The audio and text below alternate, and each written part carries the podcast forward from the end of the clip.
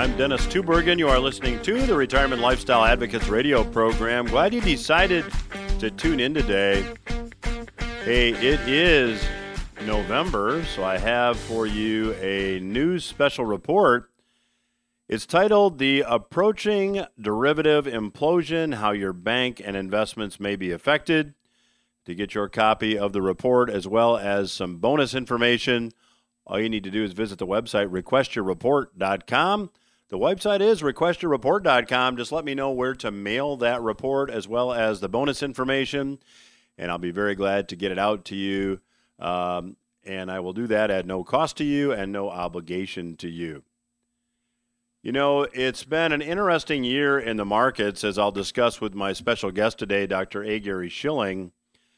And metals have been all over the board, but there is something relating to the metals market that a lot of people are not aware of. And I want to take just a few minutes in this segment to talk to you about that, mainly because this past week, silver put on a huge rally 8.67%. It rallied uh, during the first week of November. Now, over the course of this year, the disparity in pricing, the difference in pricing between the paper price of silver or the spot price of silver and the price of physical metals has widened. So, to put that another way, the premium over spot at which physical metals sell has increased in calendar year 2022. Well, what does that mean? Well, the spot price really is a is a reference price. And if you're going to sell metals or you're going to buy metals, you're typically going to collect more if you're selling than the spot price. And you're actually going to pay more than the spot price if you're buying. Now, as I am recording this week's program, the spot price of an ounce of silver is just over $21. But if you want to go out and buy an ounce of physical silver, you will not find an ounce of silver to be had anywhere for the spot price. Now, physical silver has always sold at a premium to the spot price, but these premiums have now dramatically increased, and I want to talk about why that is a bit in this segment. Now, again, these prices can vary dramatically, but as I'm recording this week's program, even though the spot price of silver is about $21 an ounce, if you're going to go out and buy a one ounce silver American Eagle, and these are the one ounce silver coins minted by the U.S. Mint, you're going to pay approximately 17 to $18 per ounce as a premium. So if the spot price is $21, you'll pay 38 or $39 for a one ounce American Eagle. A one ounce Canadian maple leaf silver coin, which is exactly the same amount of silver as an eagle, but it's this is minted by the uh, Canadian Mint. You're going to pay about $11 as a premium to spot. And if you go out and just buy a one ounce silver bar or a one ounce silver round that is minted by a reputable mint, you're probably going to pay about a $7 premium to spot. And a 100 ounce silver bar, you're going to pay a premium to spot of about $4 an ounce. So the spot price of silver, when you see silver prices going across the bottom of your screen, if you're watching a news channel, that price is not at all representative of the physical market for silver. So, what causes this disparity to exist, and what has caused this disparity to widen significantly as of late? Well, silver futures contracts are really where the answer lies. Now, a silver futures contract is traded on the COMEX, which is a commodity exchange. An investor can buy a silver futures contract which controls 5,000 ounces of silver. So, if you're an investor who thinks the price of silver is going to rise, you might buy a silver futures contract with a specific maturity date. Now, when that maturity date arrives, you can sell the contract for a profit, assuming the price of silver has gone up, or you can take delivery of the 5,000 ounces of silver that you control with the futures contract.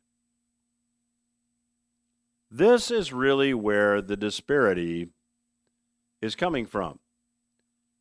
Historically, investors often took the profits in cash on a profitable futures trade. So when that maturity date hit, instead of saying, give me the silver, they would just sell the contract and take the profit in cash. But of late, more and more investors are taking delivery of the silver. This developing trend is changing the dynamics of this market. Now, the COMEX market has always been highly leveraged. What that means is there's always been a small amount of physical silver actually backing the futures contracts that are traded. Now, with the increasing number of traders who are electing to take delivery of this silver when their contracts reach the settlement date, COMEX silver inventories are actually running low. Now, as I am recording this, according to COMEX, there are 34 million ounces of silver in their vaults. Now, that in and of itself probably doesn't mean too much. In fact, it might sound like a lot of silver, but that 34 million ounces of silver that COMEX tells us would be in the vaults is the lowest number of silver ounces in the COMEX vaults since June 20 of 2017. Almost five years ago. Open interest is now 229% of all vaulted silver. That's according to the latest COMEX statistics that I could find. Now, if you're not familiar with the term open interest, open interest is just the total of all outstanding contracts that have not been settled. So, what does that mean? Well, what that means is if about 40% of open contracts stand for delivery, which is admittedly unlikely, but if 40% of open contracts said, I don't want to take my profits in cash, I want the silver, the vaulted silver supply will be exhausted.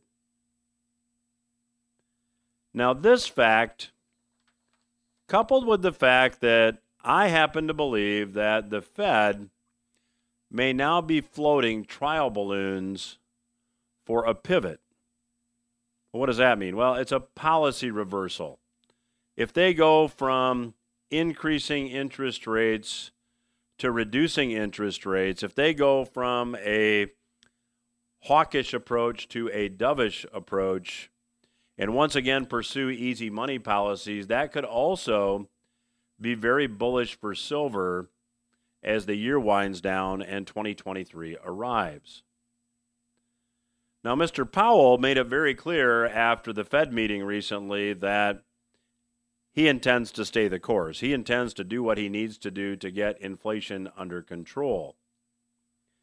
But increasingly, there are dissenting voices at the Fed.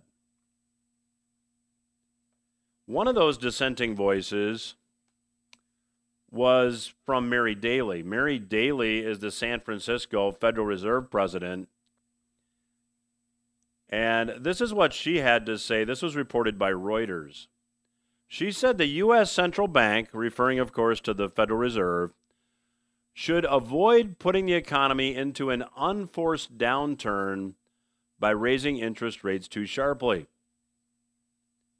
And she said it's time to start talking about slowing the pace of the hikes in interest rates. Now, despite Ms. Daly's comments, as you all know, the Fed did increase interest rates 75 basis points or three quarters of 1%.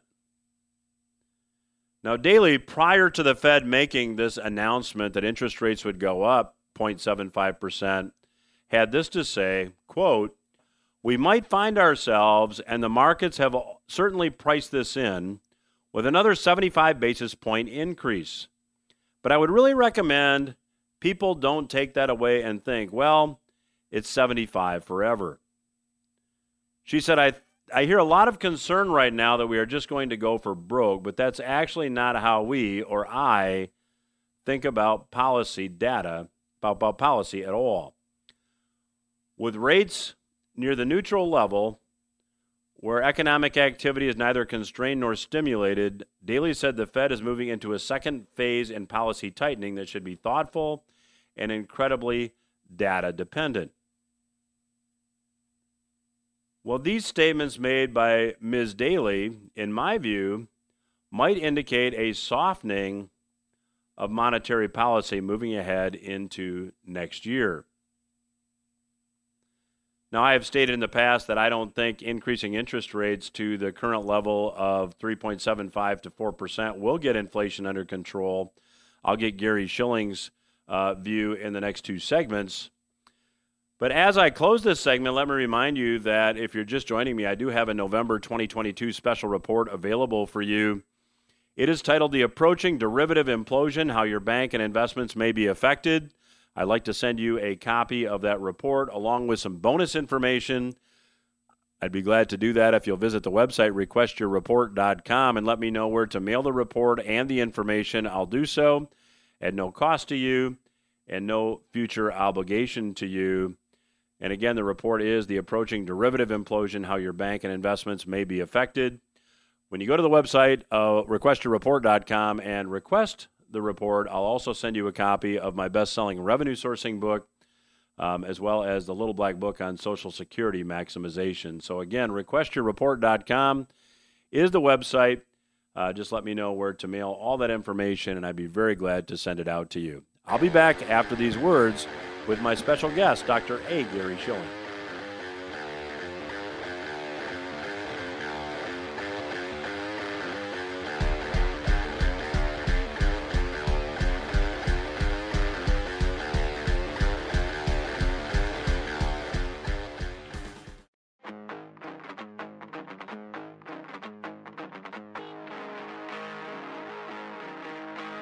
Welcome back to RLA Radio. I'm your host, Dennis Tubbergen. Joining me once again on today's program is returning guest Dr. A. Gary Shilling. Uh, Gary is the publisher of the uh, highly respected and widely read newsletter Insight. And uh, if you'd like to learn more about his work, you can go to agaryshilling.com or you can call the office at 888 346 7444 to get more information about his Insight newsletter. Gary, welcome back to the program. Glad to be back with you, Dennis. So, Gary, in your most recent Insight newsletter, uh, you uh, mention a quote from Winston Churchill, and I'm going to try not to mess this up. I think he said, The Battle of France is over, the Battle of Britain is about to begin. And uh, you suggested that that quote is reminiscent of maybe where we find ourselves today as far as stocks are concerned. I think so. That was uh, in the dark days of of World War II, June 18th of 1940 and um, and I I think it's uh, an interesting analogy because for my money, this bear market in stocks has two phases. The first phase was because of the Fed raising interest rates, and that of course has been devastating, particularly for growth stocks, where their price is considered to be the discounted value of future earnings way out in the distant future, and and the higher the interest rates at which they're discounted, the less they're worth. But it's it's been very very destructive uh, all the way around, and the Fed is out to is out to kill inflation, and they've made that clear. The second phase is the weakness in earnings, and this really follows from the first phase. Uh, and it's interesting that that many in Wall Street, many investors, many bulls, uh, really hope that it's all over, and, and and that's what we've had. We've had a, series of declines and then aborted rallies and further declines. But but uh, Jay Powell, the chairman of the Fed, continually says, "Hey, we're not through yet, and we're not through." And I think as long as people are not convinced the Fed is serious, that that's what you're going to have, and they're going to stick by their guns, and we're going to see a lot further weakness, both in the economy, we're either in or close to recession, and the stock market. We we've been forecasting, as you might recall back in January, a 40% decline in stocks, uh, we're about halfway there. First half dominated by the rise in interest rates. The second half by weakness in earnings. So, Gary, you said we're on the verge of a recession. I mean, when you look at the the data, and, and correct me if I'm wrong, but the first two quarters of this year we did have economic contraction. Uh, regardless of what we're supposed to call it, doesn't that already meet the technical definition of a recession? Well, I think so. There's no uh, there's no precise definition except for an outfit called the National Bureau of Economic Research. As you all know, they make the call, and no administration of either party would ever want to say, "Hey, we're we're in a recession. We passed a peak in business." And NBER looks at a whole bunch of data in terms of uh, economic output, consumer spending, housing, et cetera, et cetera, and then they make the call. Now they want to make absolutely sure that the numbers are in to substantiate their declaration of a peak in business, beginning a recession, and and with all the delays in data re, uh, reporting and revisions, it's well into the recession before they make that determination. Well, you know, if they come out six months into the recession and say, "Hey, we're in a recession," that's about as handy as a pocket in your underwear. So, so you've got to look at a lot of you got to look at a lot of other things, which is what we do, and we we report this and have been since the first year in our monthly newsletter Insight. Uh, we look at the stock market, a leading indicator, but we look at the the yield curve, what the, uh, another expression of what the Fed is doing.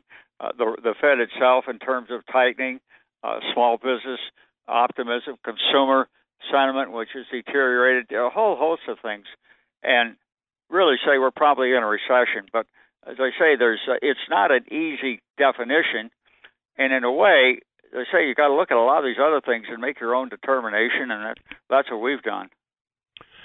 So, Gary, you mentioned consumer sentiment. Uh, c- can you talk a bit about how consumer sentiment has changed or evolved uh, as this year has progressed? Yeah, consumer sentiment has deteriorated uh, tremendously. You look at major surveys, one done by the University of Michigan, uh, your state, and and the other by the Conference Board, and they both show the same thing, both in terms of consumers' appraisal of the current situation and what they expect going going ahead. And uh, this is no great surprise to see this decline in sentiment, because if you look at at, at consumer incomes, wages adjusted for inflation, they're declining. Now a lot of a lot of media says, "Oh, wages are increasing." No, no, no, not when you adjust for inflation. Not when you look at purchasing power. And retail sales, again adjusted for inflation, have been declining for uh, the last eight months. Uh, so, so the economy has been weak, both in terms of incomes and in terms of spending. And a lot of, of uh, consumers, of course, they got all the money from the stimulus checks back with the pandemic, uh, but they've spent that money. And, and you say, well, if you don't have it from your ongoing paycheck, uh, where are you going to get money to spend? Well, one is out of your house, uh, but the uh, house prices have declined and the cash out refinance mortgages that's a that's ancient history at least for now and the other source of funding uh, is stocks and uh, of course with the stock market uh, now now down over 20 percent there isn't that isn't an easy source of funding so there really isn't the the alternatives and that people can turn to what what some people are doing running up their debts you look at what's happening to auto loans and credit card loans uh, and that's another source of of uh, income, but the interest costs on those are going up. Uh, that's there's no free lunch. Gary, let's talk about debt accumulation because uh, you know you would uh, have probably better data than I do, but it just seems that uh, consumers uh, in ever increasing numbers are using credit cards to to bridge this gap, and we know that's not a permanent solution, and, and that trajectory has to reverse at some point. Uh, will that intensify uh, th- this recession and, and even further weaken consumer sentiment when we when we kind of oh, hit our collective? Oh, sure, limit? and and that Dennis, that's a pretty normal phenomenon that people when they're stressed they they just don't want to give up admit reality. So they'll say they'll run down their assets they'll run up their liabilities they're borrowing. But then they get to the point where uh, get to the point where uh, delinquencies increase and the in this case the credit card companies uh, start to clamp down on on uh, the interest rate charges and they uh, and the people that they'll that they'll finance uh, through credit card loans so the whole thing can come to a pretty rapid uh, climax. uh, but it's it's a, it's a, it's kind of a last last minute desperation approach uh, for people to maintain spending that they no longer can afford. Gary, as you're talking, I'm thinking back. Uh, I've interviewed you uh, many times over the years, and you wrote a book. Uh, uh, correct me if I get the title uh, slightly wrong, but uh, you know, the age of deleveraging, and and and and, and are we now seeing, you know, with stocks declining, and now we'll talk a little bit more about real estate. Are are we now seeing what you forecast in that book? Well, I think so. It's coming. It's coming uh, in fits and starts, uh, to be sure. But I think we are generally in a a period where people are working down uh, indebtedness. Uh, you get spurts of it, like recently, and mentions sort of desperation when people don't have funds otherwise. Uh, but it is, uh, I, I think that is where where we are, and we're going to see we're going to see more of that. Uh, you, you don't, I don't think you have the prospects of of uh, huge increases in stock prices. You know, if you look at stock price in the last ten years, a lot of the gain was because of an increase in price earnings ratios. In other words, it wasn't earnings, it was the valuation on those earnings. Well, I don't see that in the future. Uh, and, and also, uh, I don't see that consumers are in any great uh, frame of mind to further increase debts. They've got plenty as it is. So I, I just don't think you've got the, the wherewithal to see a, a, a big push in the economy and in consumer incomes and spending. So, Gary, you mentioned at the outset of this segment, and as we get, uh, we got a few minutes left in this segment, as we talk more about uh, stocks and earnings weakness, uh, what what is your forecast for for earnings moving ahead? Well, I think that I think that we're probably going to see uh, earning decline when you get all done of somewhere in the in the in the 20 to 30 percent area, and even more when you adjust for inflation. Uh, but I, I would I would caution everybody to be very careful of that. And you know, there's a lot of tricks being played in earnings. One of them that I cover in our our, our new insight issue is companies that basically throw out the bad stuff, and in this case, the rising dollar. Well, you know, the rising dollar means that foreign earnings are less are worth less in dollar terms. It's a translation loss. But an increasing number of companies are saying, well, we'll look at them uh, without that. You know, the earnings without the bad stuff, and that's been pro forma earnings, and there's a whole string of things I I talk about uh, in this latest newsletter uh, where people have over time tried to uh, tried to make things look better than they are. But when you look at uh, when you look at earnings as reported, uh, the strong dollar is weakening foreign earnings, and for many companies, uh, the S&P 500, you know, about half of their earnings are from abroad and you put on top of that the inflation and subtract the inflation, you take those factors out, and, and the corporate earnings are already declining. Well, my guest today is Dr. A. Gary Shilling. His website is www.agaryshilling.com. If you'd like to learn more about his Insight newsletter, which I would highly suggest you check out, you can give his office a call at 888 346 7444 I'll give that number again in the next segment, but it is 888 346 7444. And I will continue my conversation with Dr. Shilling when RLA Radio returns. Stay with us.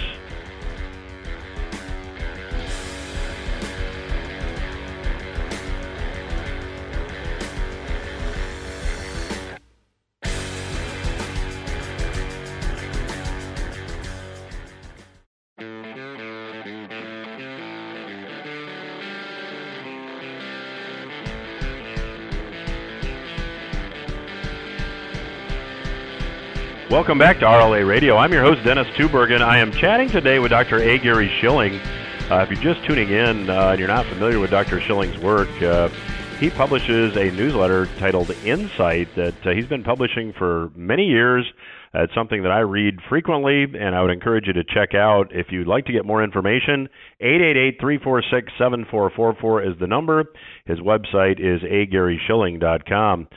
So, Gary, uh, in, in the last segment, we were talking about uh, corporate earnings. We, we, we talked about wages, and uh, uh, all those things were when adjusted for inflation. And that seems to be the big, uh, big economic topic here, understandably. So, moving ahead, um, do you think the Fed's policies are going to be effective at taming the inflation monster, to use those terms?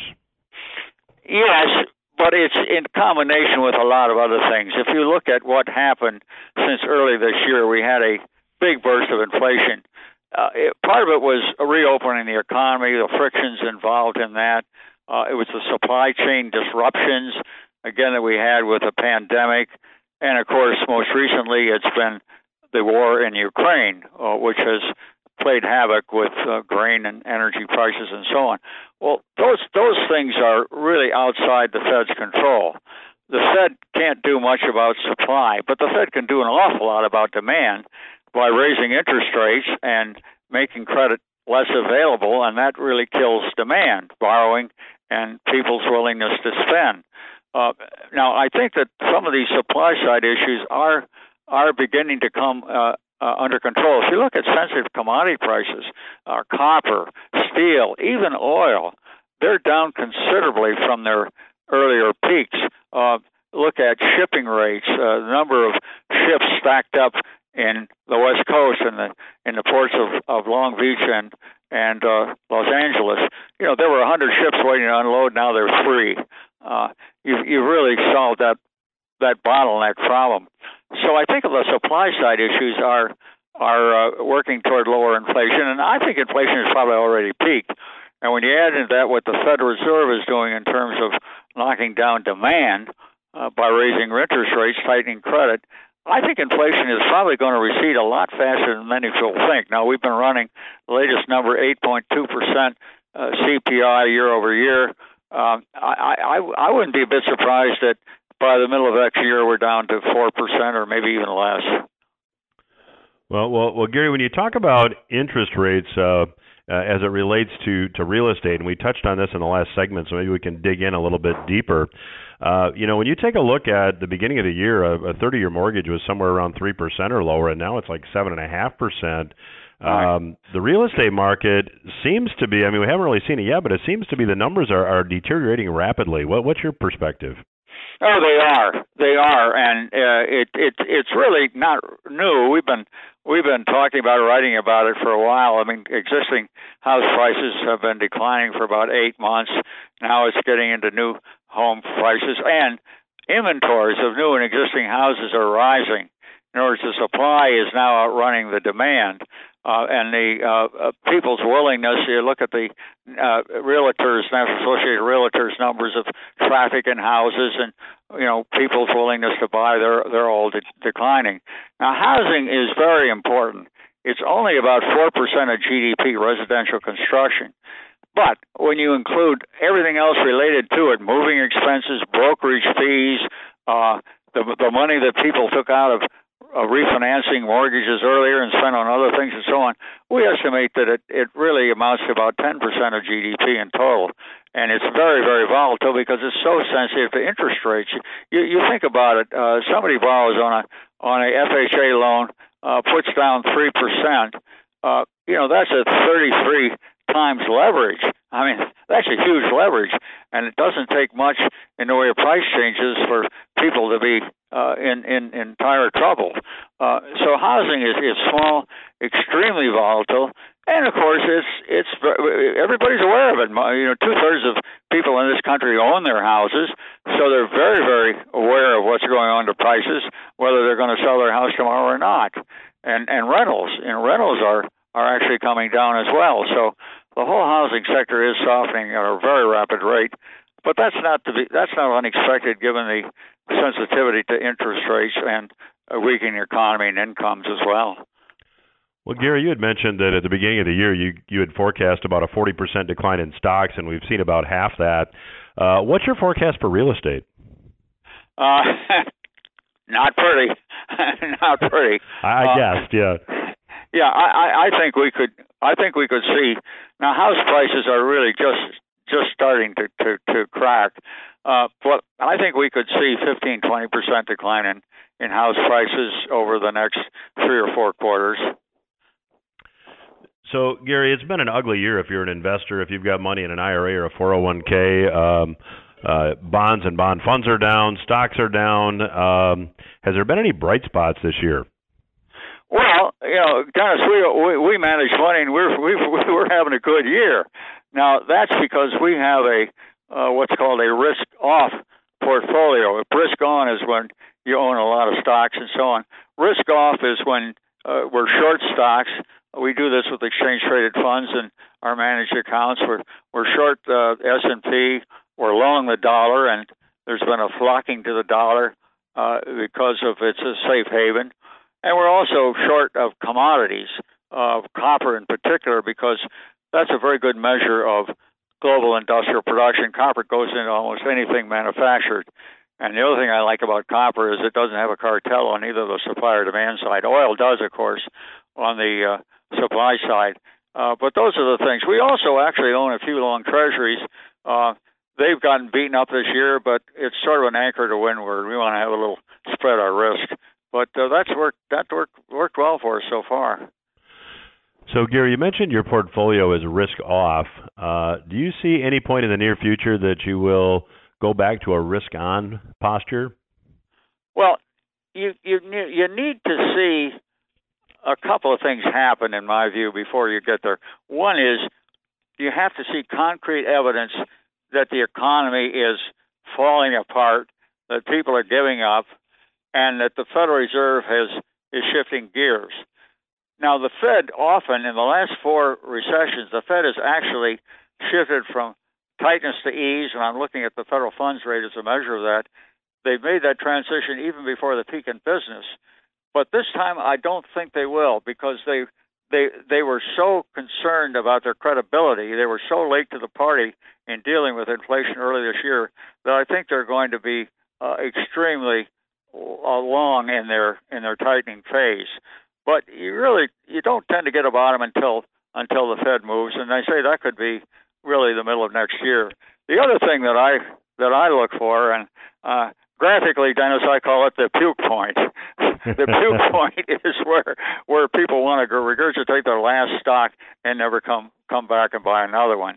And what that means in a in a in a in a very uh, mechanical way is that you've run out of sellers. That everybody that can be shaken out, everybody that is can can sell has sold, and you're left with nothing but uh, potential buyers. And of course, what we've seen repeatedly in this year is that every time uh, every time uh, investors say, "Oh, it's all over, we can go back in," uh, and then of course the Fed, Jay Powell, chairman of the Fed, comes in and says, "Oh no, not yet, not yet," and slams them again. But you you just have not reached that capitulation uh, by any stretch of the imagination. So Gary, and, and when you reach when you talk about the puke point, which is a it's a great term. I might borrow that term from you actually. no, please do. but, but but but it, it seems like when you when you see despite the fact that this this market this year has really been stair stepping down, if you look at it on a on a chart, a series of lower highs and lower lows. Uh, it seems that there's still a fair amount of bullish sentiment out there, and I, I don't measure it, but is that a, is that an accurate assessment? Oh yeah, and that's exactly what I'm talking about, Dennis. I think that you know people are are assuming now. You know, you just look in the last couple of days. There's a feeling that inflation maybe passed its peak. Well, you know, I think that's been pretty clear. I mentioned these particularly sensitive commodity prices declining and and uh, house prices and so on. Uh, but but to but to but to project that into the whole end, well, why are, why are those prices declining? It's declining because the economy is weakening. And let's say that's the second phase of of the uh, of the bear market, if you will. So, yeah, I don't think there's uh, I don't think there's any willingness of people to capitulate now. There's still there still is that hope that it's all over and we can go back in the water, uh, however you want to phrase it. So, Gary, let's talk briefly about the U.S. dollar because, as you mentioned, uh, relative to the trading partners of the U.S., the dollar has been exceptionally strong this year. Do you anticipate that will continue? I think so. Uh, you know, the dollar is the safe haven in in the world. There's there's really no rival to this. You look at and and remember that currencies are always one currency against another. They're never in absolute terms. But if you look at other currencies, the euro, uh, your your uh, the the euro area is a is a weaker area economically than we are, and they've got the problems with Russia and energy. Uh, the Japanese, you know, they they're on their own they're on their own uh, scale. They're not raising interest rates. They're basically selling dollars for yen to try to support the, the currency. Uh, you look elsewhere in the world, and and there's just no uh, there's just no substitute for the dollar. And one of the interesting things is that the dollar interest rates in uh, in the U.S. are much higher than they are in other major countries. We look at 10-year uh, Treasury note yields, and in the U.S. Uh, they're you know two or three percentage points higher than in most other major countries. Well, what does that mean? That means that investors can buy uh, U.S. Treasuries and gain a a yield of a couple of percentage points, and with the dollar going up, they get a, a currency translation gain as well. Uh, so, so you have a lot of factors that really favor the dollar, and I, I don't see any reason that that's going to change anytime soon. Well, my guest today has been Dr. A. Gary Shilling. His website is agaryshilling.com.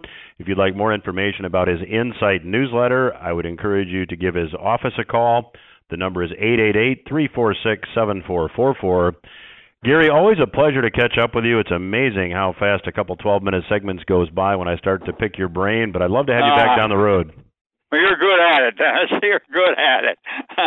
Well, not much left there to pick. well, I appreciate your uh, your perspective, and I know the listeners do as well. And uh, we will have you back down the road. Thanks again for joining. All righty. Thanks a lot. We'll return Bye. after these words.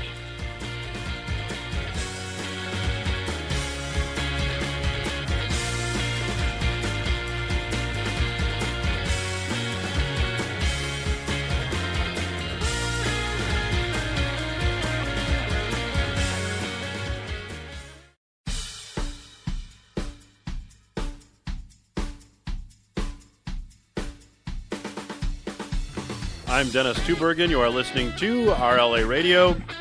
Thanks again to my special guest, Dr. A. Gary Shilling, for joining me on today's program. It is November, which means I've got a brand new special report for you. It is titled The Approaching Derivative Implosion How Your Bank and Investments May Be Affected.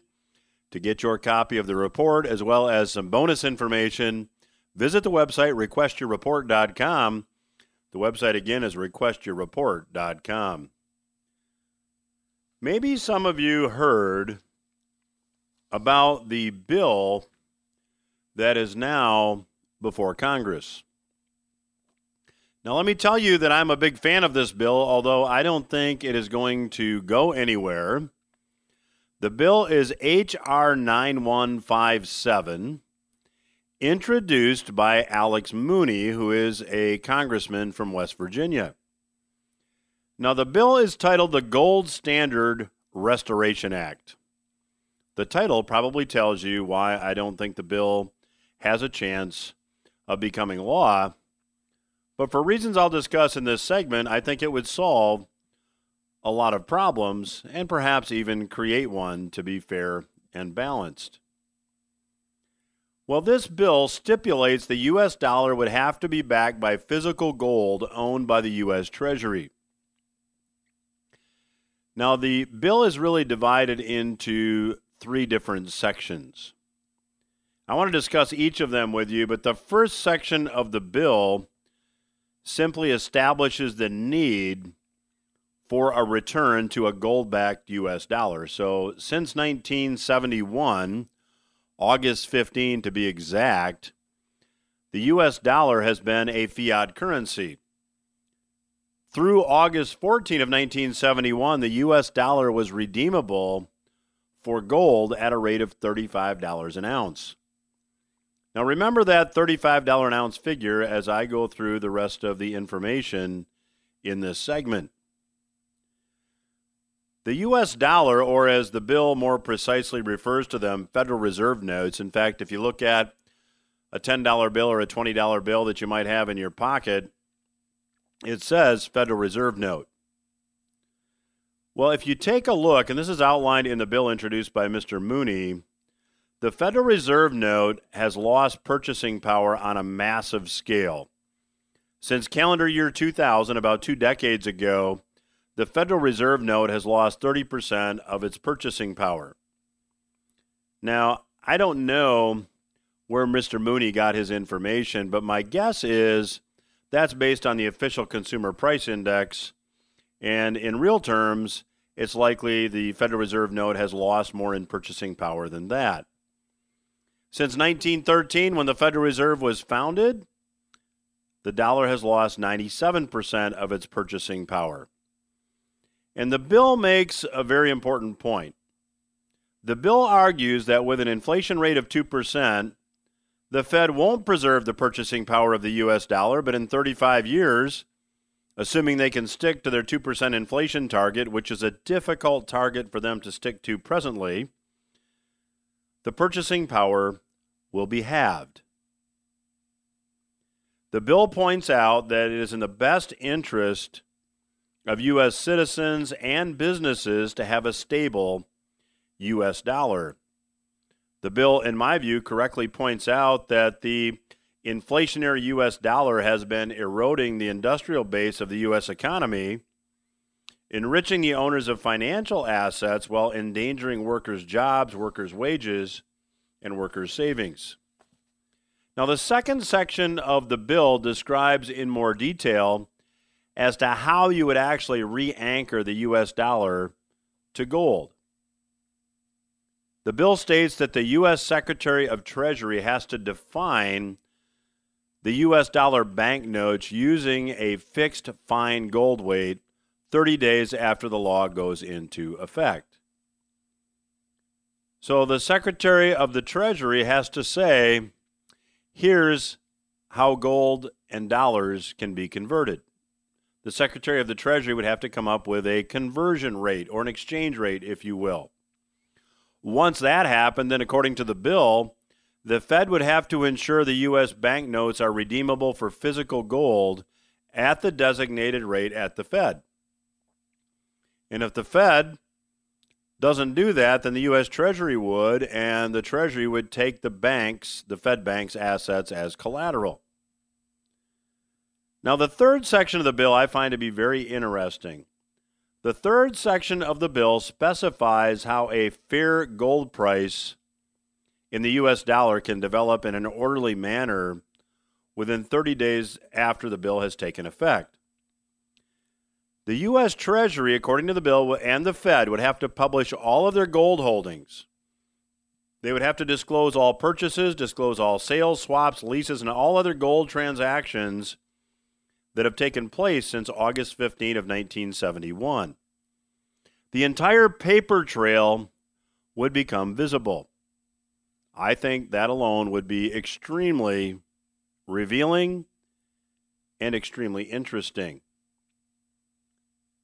The second thing that this third section of the bill would require is that the U.S. Treasury and the Fed would also have to publicly disclose all gold redemptions and transfers in the 10 years preceding August 15 of 1971. So essentially, what would happen is this bill, if it became law, would require that we see over 60 years of transaction history by the U.S. Treasury and the Federal Reserve as it relates to gold. Now, I thought it'd be fun to talk about what gold prices might do if this bill became law, which I think will not happen. If you look at the amount of cash in circulation in August of this year, it was about $2.3 trillion. Now, assuming the official physical gold holdings of the U.S. Treasury amount to about 261 million ounces, that would put the price of gold at about $8,700 an ounce. However, if you look at the entire M2 money supply, and want to back that all by gold, which this bill would require, then the price of gold would be more than $80,000 per ounce. Now, what would this do? Well, one, it would completely redistribute income and wealth. It would be fatal for the outstanding U.S. dollar debt. U.S. dollar goods prices would rise uh, U.S. exports would become very unattractive overseas, but imports would become extremely inexpensive. And once the dollar was re anchored in gold, inflation would come to an end, and so would the boom and bust cycles that come with easy money followed by tight money, and we're seeing that right now. Now, again, it's interesting. I would write your congressman, I would express support for this bill. In the meantime, I do have the November report available for you. If you'd like to get the November 22, 2022 special report, it's titled The Approaching Derivative Implosion How Your Bank and Investments May Be Affected. Go to requestyourreport.com to request the report. I'll send it to you along with some bonus information absolutely free. That's my program for this week. Hope you got something you can use. I will be back again next week.